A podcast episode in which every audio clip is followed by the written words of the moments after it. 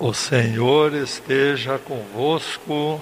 Ele está no meio de nós. Proclamação do Evangelho de Jesus Cristo segundo Lucas. Glória a vós, Senhor. Naquele tempo, Jesus desceu da montanha com os discípulos e parou num lugar plano. Ali estavam muitos dos seus discípulos e grande multidão de gente de toda a Judéia e de Jerusalém, do litoral de Tiro e Sidônia. E, levantando os olhos para os seus discípulos, disse: Bem-aventurados vós, os pobres, porque vosso é o reino de Deus. Bem-aventurados vós, que agora tendes fome, porque sereis saciados. Bem-aventurados vós, que agora chorais, porque havereis de rir. Bem-aventurados sereis quando os homens vos odiarem, vos expulsarem, vos insultarem e amaldiçoarem o vosso nome por causa do Filho do Homem. Alegrai-vos nesse dia e exultai, pois será grande a vossa recompensa no céu. Porque era assim que os antepassados deles tratavam os profetas. Mas ai de vós, ricos, porque já tendes vossa consolação. Ai de vós que agora tendes fartura, porque passareis fome. Ai de vós que agora rides, porque tereis luto e lágrimas. Ai de vós quando todos vos elogiam. Era assim que os antepassados deles tratavam os falsos profetas. Palavra da salvação. Glória a vós, Senhor. O evangelho de hoje divide dois grupos de pessoas de um lado os fortes e de outro lado os fracos. Primeiro os fracos, depois os fortes. E podem notar que em cada uma das listas há quatro tipos de pessoas. E as pessoas da segunda lista correspondem às pessoas da primeira é um tipo de linguagem que era muito usada no tempo de Cristo. Então, na, em primeiro lugar, na primeira lista, os pobres. Na segunda lista, em primeiro lugar, os ricos. Na lista dos fracos, em segundo lugar, os famintos. Na lista dos fortes, os saciados. Em terceiro lugar, os tristes. Do outro lado, os alegres, que estão sempre rindo. Por fim, em último lugar, na lista dos fracos, nós temos os perseguidos. E na lista dos fortes, os elogiados. Interessante essa linguagem que era usada naquele tempo nós precisamos aprender a fazer a passagem de um lado para o outro e do outro para um. Há um intercâmbio entre os lados. Porque Jesus, na doutrina, era firme e seguro, mas no tratar com as pessoas era muito condescendente, benévolo, levava em conta as situações da pessoa. Então vamos tentar interpretar hoje essa passagem desta maneira, não no sentido doutrinal, mas no sentido experimental. É isso que nós vamos fazer. Então Jesus quis dizer o seguinte: nós precisamos fortalecer os fracos e precisamos desafiar os fortes. Isso é que nós precisamos fazer. Então vamos ver como isso se dá, né? Eu vou começar então com um exemplo que eu penso que vá facilitar. Uma vez eu vi uma história assim. No dia de Natal, um senhor muito pobre pegou o filhinho dele e foi à casa de um senhor muito rico. O lado fraco visitando o lado forte. E esse senhor rico tinha um menininho também. E o pobre conhecia mais ou menos o rico. Bateu na porta e disse ao rico se tinha um presentinho para dar para o menino dele.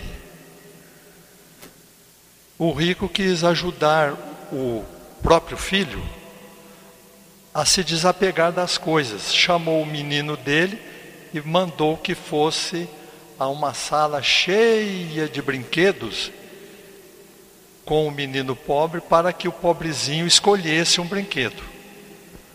Aí os dois foram, os pais foram atrás. O pobrezinho olhou todos aqueles brinquedos de último tipo, tudo. Naquele tempo não era eletrônico, né? mas tudo bem acabado. E ao lado havia um caminhãozinho de madeira todo arrebentado. Então o menininho pobre ficou assim, sem saber o que fazer, escolheu o caminhãozinho, foi lá no caminhãozinho. O menino rico foi correndo, pegou o caminhãozinho, abraçou, falou: Esse não, esse é meu. É isso aí que Jesus quis mostrar. O que, que ele quis mostrar? Que o pobre se sente humilhado. Ele podia escolher o, presente que ele quisesse, ele foi bem naquele pequenininho, naquele mais humilde. Quer dizer, como se dissesse: eu não valho nada mesmo, né? então eu vou pegar esse aqui. E o rico estava apegado justamente àquele caminhãozinho. O resto podia pegar, isso aqui não.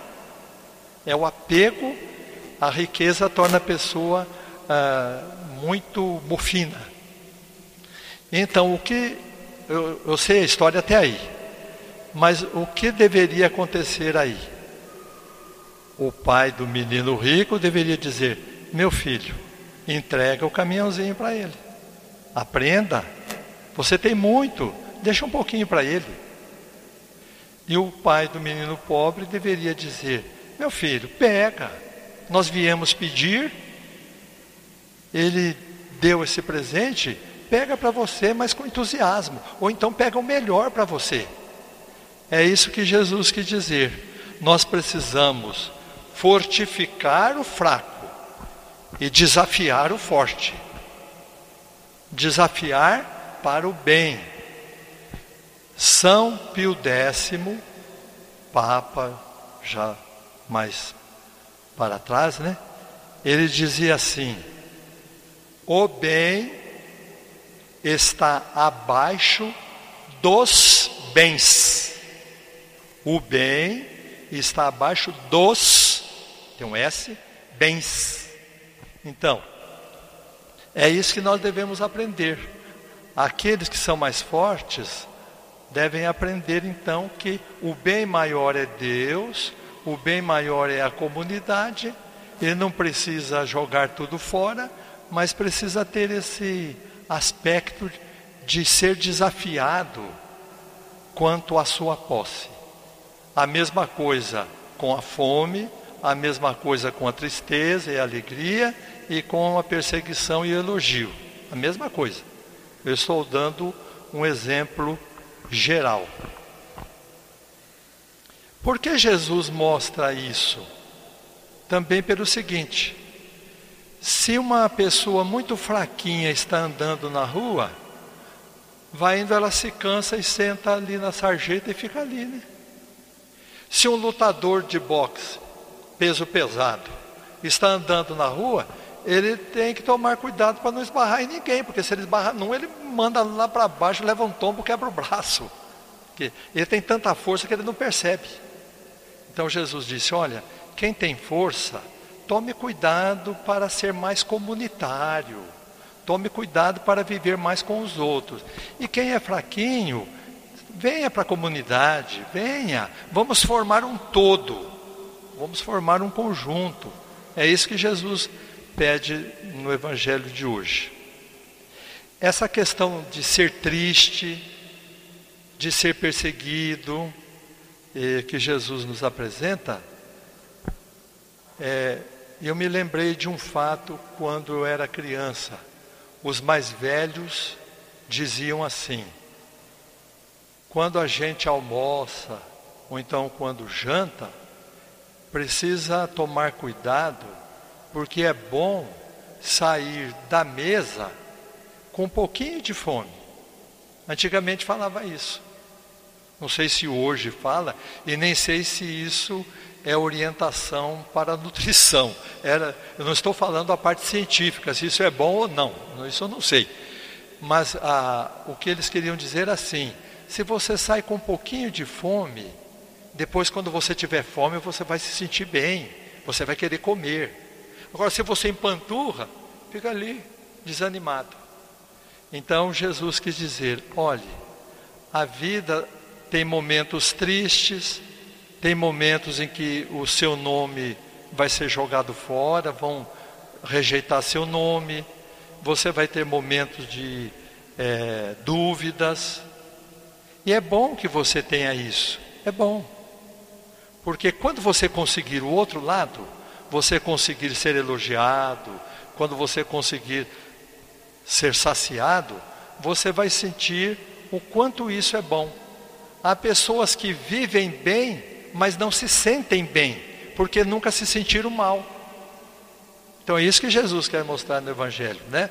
Olha, um pouquinho de fome a, a comida fica mais gostosa depois. Você sabe que vale a pena. Então é assim que Jesus mostra: vamos fortalecer os fracos e vamos desafiar os fortes para coisas mais nobres, para coisas mais elevadas. Louvado seja nosso Senhor Jesus Cristo. Para sempre seja louvado.